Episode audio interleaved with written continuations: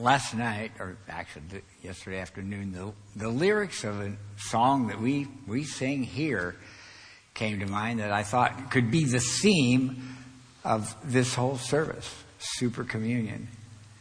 And I want to read it with you. When Isaac Watts wrote that, it's kind of old, 1700s. He wrote that, and we still sing it. So you can say this to yourself silently. And I just want to make it really personal. When I survey the wondrous cross on which the Prince of Glory died, my richest gain I count but loss and pour contempt on all my pride. Forbid it, Lord, that I should boast, save in the death of Christ my God. All the vain things that charm me most, I sacrifice them to his blood. There, see from his head, his hands, his feet, sorrow and love flowed mingled down. Did e'er such love and sorrow meet, or thorns compose so rich a crown? Were the whole realm of nature mine, that were an offering far too small? Love, so amazing, so demand, divine, demands my soul, my life, my all. Let me just bow in a word of prayer. Father, I echo my amens to Seth's prayer that things would go well. And I pray that nothing would be said that would dishonor your name and that our thoughts would be on your sacrifice today for this just this little time. The seminal event in history. Thank you for your sacrifice, Jesus. And it's in your name I pray. Amen. I'd like to start at the end. The last thing Jesus said on the cross was what? Three words. It is finished. And almost simultaneously, also said, Father, into thy hands I commit my spirit. He bowed his head and dismissed his spirit, which tells us he was not killed. He offered himself up, didn't die from the wounds. And there's so many things about his journey to the cross. I, I think it I was thinking it began in like Luke 9 when he set his face as a flint. He said, My hour has come. And he set his face as a flint or steadfastly to go to Jerusalem. He knew exactly what was going to happen. But really, his journey began in eternity past. Because this is the plan of God the Father. It so clearly states in Ephesians as a plan toward the summing up of all things in Christ. Key to the entire Bible, I think. Ephesians 1:10. That in the dispensation of the fullness of time he might gather together all things in Christ. Things in heaven and things in earth. That's the day we look forward to. And there's so many things about that that uh, I think I, I thought about this. How did Jesus stand it? To know in eternity past what was ahead of him.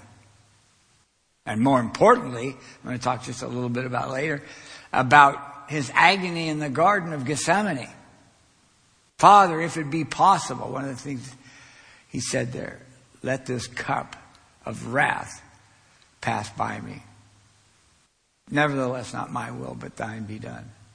But in reality, it began in eternity past. How did he stand it? And I think the answer has to be love. The love that the Father, God the Father, and God the Son, and God the Holy Spirit had for each other. It's, it's indescribable. And it had to be that love that smothered this and embraced it, really. It's just, it's just amazing to me how, how, and it convicts me of how he did that. And there's a lot of things during the Passion Week that we could talk about. You know, he entered into Palm Sunday on a borrowed donkey. And they said, Hosanna, welcome the king. I don't think he was smiling. But there was a crowd there to welcome him. And then, probably one of the most important parts of Passion Week was the setting up of the Passover. Thursday came and they make preparation for the Passover.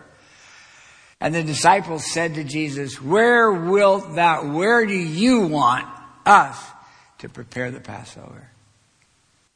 Remember what he said? He said, sent Peter and John, Go into the city, and there shall a man meet you bearing a pitcher of water. And he shall show you, you'll ask him, the teacher desires to have the Passover, and he will show you a large upper room, furnished there make ready. A man bearing a pitcher of, oh, why would that be? So the, the, the crowds were there for Passover. Well, from what I'm told is that men didn't do that. Probably should have, but they weren't used to that. Carrying a pitcher of water. And it happened just as he said. And then they prepared the Passover. Ever seen a picture of the table set for Passover? We've had it here. It's elaborate. I mean, it's just amazing. And everything has its meaning. And now we have Jews for Jesus that come and present that to us. So everything speaks to Christ. It does. And during that meal, remember what Jesus did? He got up, grabbed a towel and a wash basin, and what did he do? He took the lowliest place that anyone could have in that, in that, that culture is to wash somebody else's feet.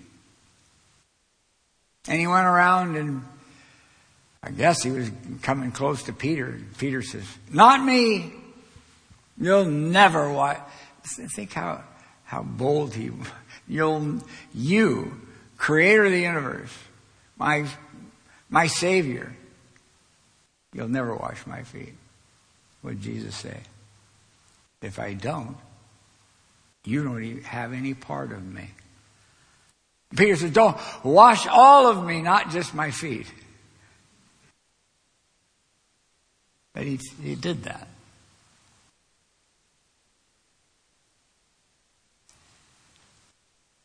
Something else happened that day, that, during that meal. Judas was exposed.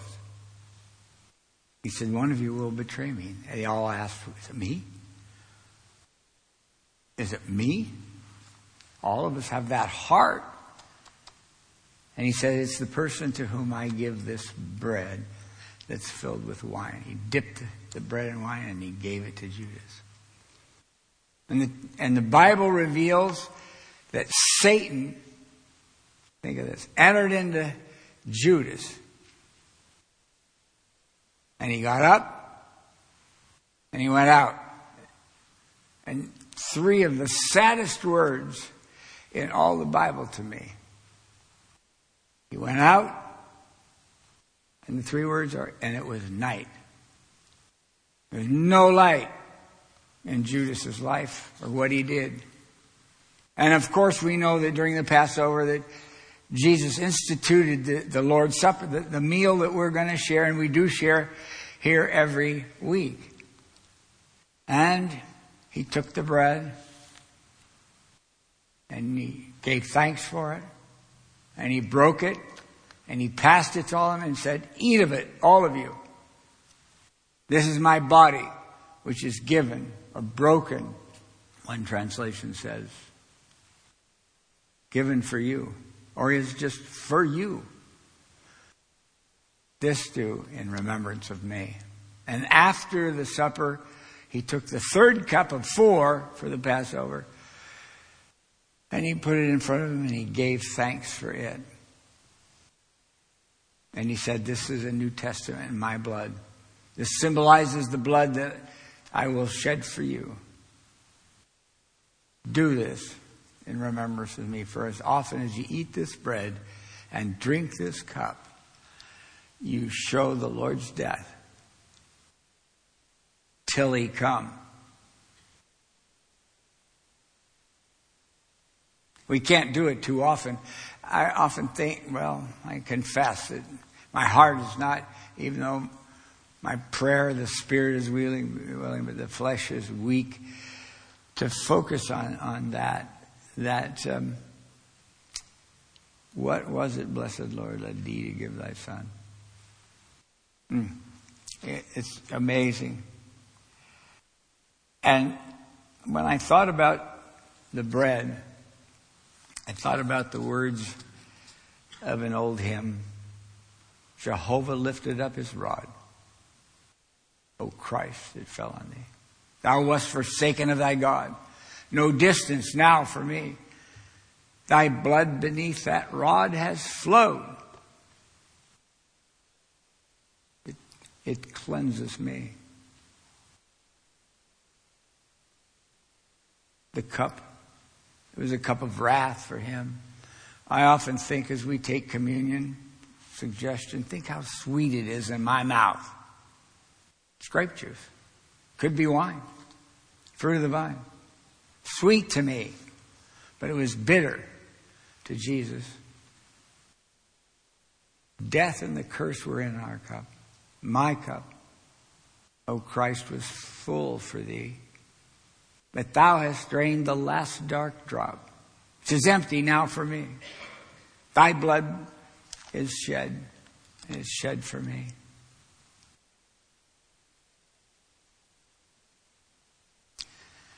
And during that time, Jesus had a little discourse with his disciples, a little sermonette, preachment, but it oh, I shouldn't even characterize it as those.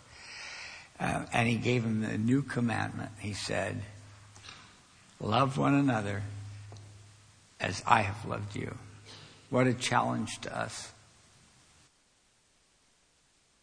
Hmm. And he said, You'll all fall away. You'll all forsake me. And they did and fled. And Peter said, Not me. I'll never forsake you. I'll die for you. And Jesus said, Before the rooster crows tonight, you will deny me three times. And it happened, didn't it? First time he denied him. No, I saw him. I, I, the little girl said, well, "You're one of his disciples." No, not me. I'm not one. Think of this. In the court with Jesus there. Second time, same thing. But the most remarkable is the third time. The third time, it says that he denied Jesus with oaths and curses. Just don't even let your mind go there. What could he have said? Well, in fact, one version says he, he brought down curses on himself. What's that sound like? I thought about that and I said, it's him damning himself. If I'm one of his disciples, may I be cursed. May, may, may it be me that's bound for the cross. By the way, he did go to the cross secular writings have it that he was crucified upside down. But it wasn't a curse then. It was just the transition into heaven. Now, what a moving part that is. And then they sang a new song before they went out to the garden. And the song they must have sang was the ones that they sang at Passover. It's called the Hallel. And it's it's Psalm, all Psalms, all the Psalms, from 113 to 118. And I was just looking at, at just, just a piece of them. Psalm 113, this is what they sang. Praise the Lord, praise, O servants of the Lord, praise the name of the Lord. Blessed be the name of the Lord from this time forth and forevermore. Psalm 114. It's about Israel going out. When Israel went out from the Lord, the house of Jacob from the people of the strange language. Praise him. 115. Not, we have a song like this, don't we? Not to us, O Lord, but to your name give glory for the sake of your steadfast love and faithfulness. And it ends with, but I, we will bless the Lord from this time forth. Psalm 116. I love the Lord because he has heard my voice and my plea. This is what they were singing at the Passover. Because he's inclined his ear to me. It ends with, I will pay my vows to the Lord, and in the courts of the house of the Lord, in your midst, I will praise the Lord. Psalm 117, the shortest chapter in the Bible, 17 Hebrew words. Praise the Lord, all you nations. Extol him, all you peoples. For great is his steadfast love that's the only place I think it says that great is his steadfast love because it's, it's about the efficacy of it. It's, it works. It's an effective love. Steadfast love to it, and the faithfulness of the Lord endures forever. Praise the Lord. Psalm 118. Oh, give thanks to the Lord for he is good. His steadfast love endures forever and it ends. The Lord has disciplined me, but I praise him. The last verse, oh, give thanks to the Lord, for he is good, for his steadfast love endures forever. And they sang that. It didn't have to have a chorus. It was, each one was the chorus. And then they went out to the, he said, Jesus said, it's time to go. And he went out, they did, to the garden. It's a garden that Jesus frequented when he went out to pray alone. And this is one of the most moving parts of his journey to the cross for me.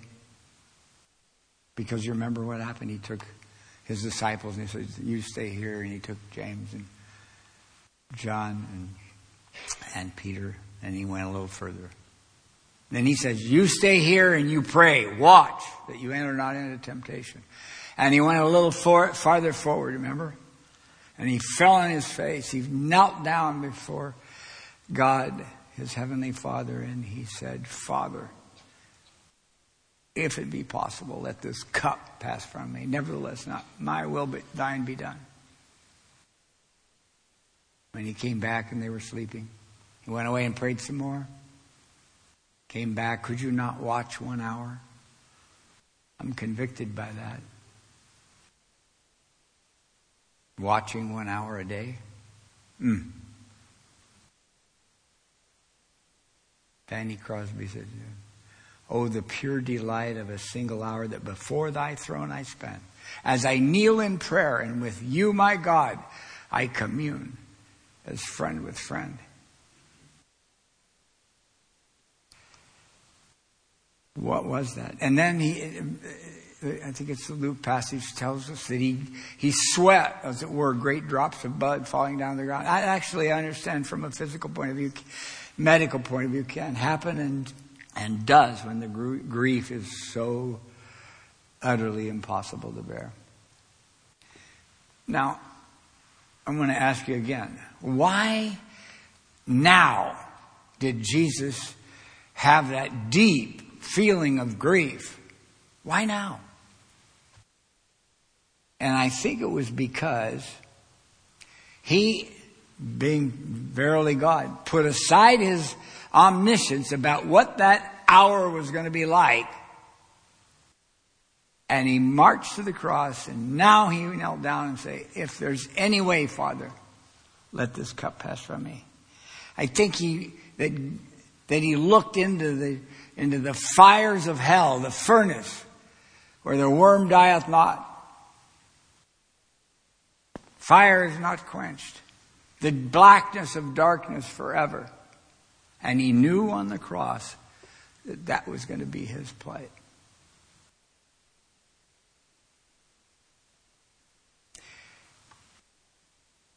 I think about that often when I think, what did Jesus suffer for me?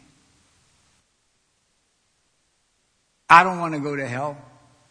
Can you imagine what that's like? All alone, darkness, blackness, fire that never consumes your soul. It just stays there and gets more bitter as time goes by. I can't imagine such a thing. I don't want, I really don't want that for anybody. Lord, Spurgeon used to say, save the elect and then elect some more. Elect them all. I think that's what happened. He saw that the first time. Now I want to ask you something. The physical pain, spit on him, beat him, put the crown of thorns on his head, mocked him, reviled him, and they paraded a crowd by because that's what they did. When they crucified somebody, the whole town came out and, and ridiculed this person. Scum of the earth and worse. But I want to ask you something. Which do you think hurt more? The heart of Jesus. The scourging and the, and the reviling of the, of the people? Or Peter's denial with those curses? When he did that, Jesus just looked at him. And Peter went out and wept bitterly.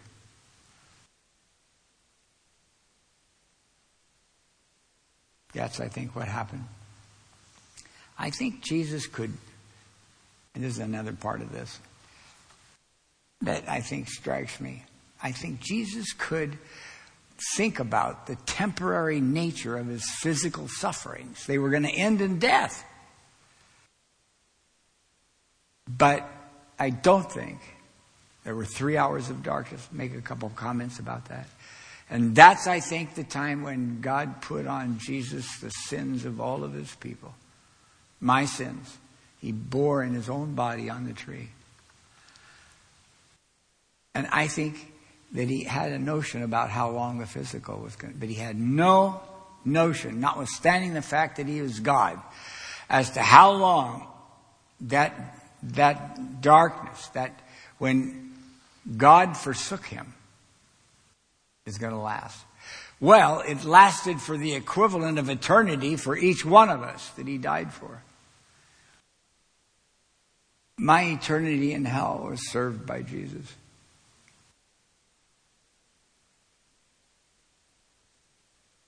He didn't know how long it was going to be.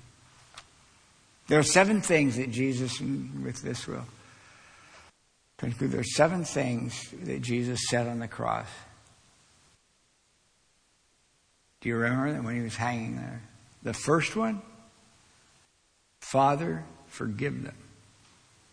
They know not what they do. He said the truth. They had no idea that they were heaping damnation on themselves. And after the, the earthquake and the moment and the hours of silence, you know, one of the soldiers say, sure, and, and, and other people too, surely this was the Son of God. Father, forgive them, for they know not what they do from the cross. I was thinking about that. Seven things, there's only two that relate to himself, and everything else is others. His whole life was others. Others. Good pattern for your life and mine. Others. And then the thief on the cross, he said that, that, exchange. Remember the exchange they had? The two thieves, one on one side and one there, were casting the same vile things in his face. And then a little while later, one thief said to the other thief, so he talked around Jesus in the center, and he said to him, You know, you and I are here because we deserve it, but this man has done nothing amiss, nothing wrong. And then he turned to Jesus and he said, Lord, what a word. That resonated with Jesus. Lord, remember me when you come into your kingdom. And Jesus said, What? Okay, I'll think about it. No, he didn't. He gave him more than he asked for. He didn't wait for the kingdom yet to come. He said, Today wilt thou be with me in paradise. Now, I don't know where paradise is. But I know one thing about it Jesus is there and was there. Today wilt thou be with me in paradise. Now I want you to ask something and think about this. What ministry did that thief have after he got saved? What works did he do to get saved? He'd been a malefactor and probably a murderer, sedition. And the answer is he didn't do anything, but he did have a ministry. And I believe that he worshiped Jesus, his Lord, for the, as long as he had a breath. And he did one other thing. He witnessed to the other thief. We're receiving our due reward. And this thief heard him say, Lord, remember me. So even the thief on the cross had a ministry. Short as it was. Then the three hours, actually, he told his mother was sitting there and John was there. He must have been the only disciple left, but it's the one that leaned on his bosom. And he said to his mother, Behold your son. And to John, he said, Behold your mother. And from that moment, that hour, it says, John took Jesus' mother home with him and took care of her. I expected, suspected Joseph had died. And John was the next.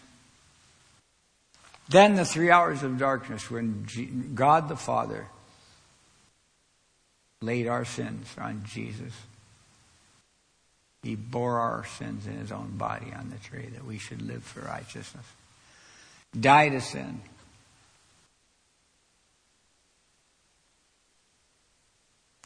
And at the end, he said, My God, my God. Why hast thou forsaken me? He quoted Psalm 22, the Psalm of the Cross. And if you read that psalm, in fact, we're going to, you know, later on, think about the, the words of that psalm, Psalm 22. My God, my God, why hast thou forsaken me? Why art thou so far from helping me? I don't stop roaring, roaring in the days, and in the night I'm not silent. That couldn't have been David. It was David speaking prophetically about the Savior to come, the real David. And that darkness, oh, there's lots of theories about it. I, I, I, I almost can't. Oh, well, that's too strong. I, I don't like reading about, oh, it was a, it was a solar eclipse and there was one in AD 29 that it must have been. Solar, solar eclipses last what? I don't know, not very long. This was three hours. And I believe that the Occam's razor of spirituality applies. Think of the simplest thing. Not simple. God the Father shut the lights of heaven off. And it was pitch black. Why? I believe it was so no one could see what Jesus ultimately went through when God placed his sins, our sins, on his body. That's what happened. He told the sun, let there be light. And now he said, let there be darkness. And okay, all the science about we'd all freeze to death instantly. God can handle that. Amos speaks of it happening in, in the future. Then the next thing he said I, is, I thirst. That's the one thing he said about himself. And the white God, my God, why have you forsaken me? But they gave him vinegar in a, in a, in a sponge and gave it to drink, and he drank it, but it didn't taste good, I'm sure. Wet his lips. And then he said, It is finished. And Father, into thy hands I commit my spirit.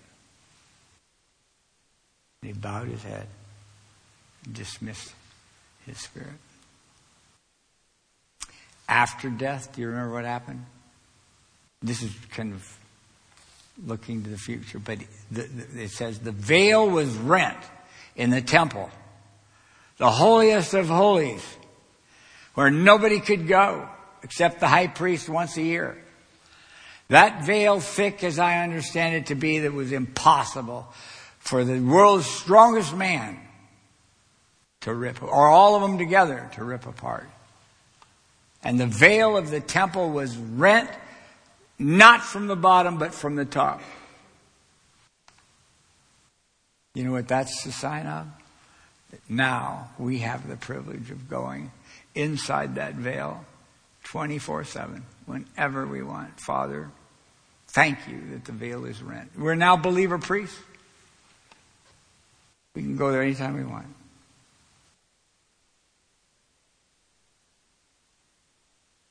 The last thing that I want to just mention is that you remember after while they wanted to make sure they were dead so they could take the body down before Friday came along. So they went to two thieves and they broke their legs. But when they came to Jesus and saw that he was dead already, they break not his legs. But one of the soldiers with a spear pierced his side. And King James forthwith poured there out. Out, of that pierced side flowed blood and water. Blood to expiate and water to cleanse. That was the last act of violence and meanness. But when we get to heaven, we're going to see his thorn crown brow, his, his hands that are nail pierced, and his side and feet too, and his side that was pierced. And water, blood and water flowed out. Charles Haddon Spurgeon said this. I've never forgotten it. It's just, um, here's what he said. He said, God the Father took the sword of justice and buried it in the scabbard of his own son.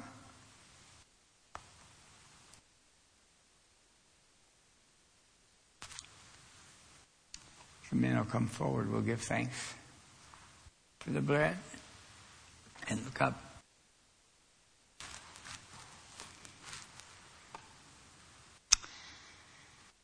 Father, I know you would have answered Jesus' prayer in the positive and send someone else. Couldn't possibly be, had to be perfect. Or you would have done it some other way. That there's no other way under heaven given among men whereby we must be saved. Father, we take this bread from your loving hands. We break it, we pass it amongst our, all of us, take of it. Those who know you, not those who don't.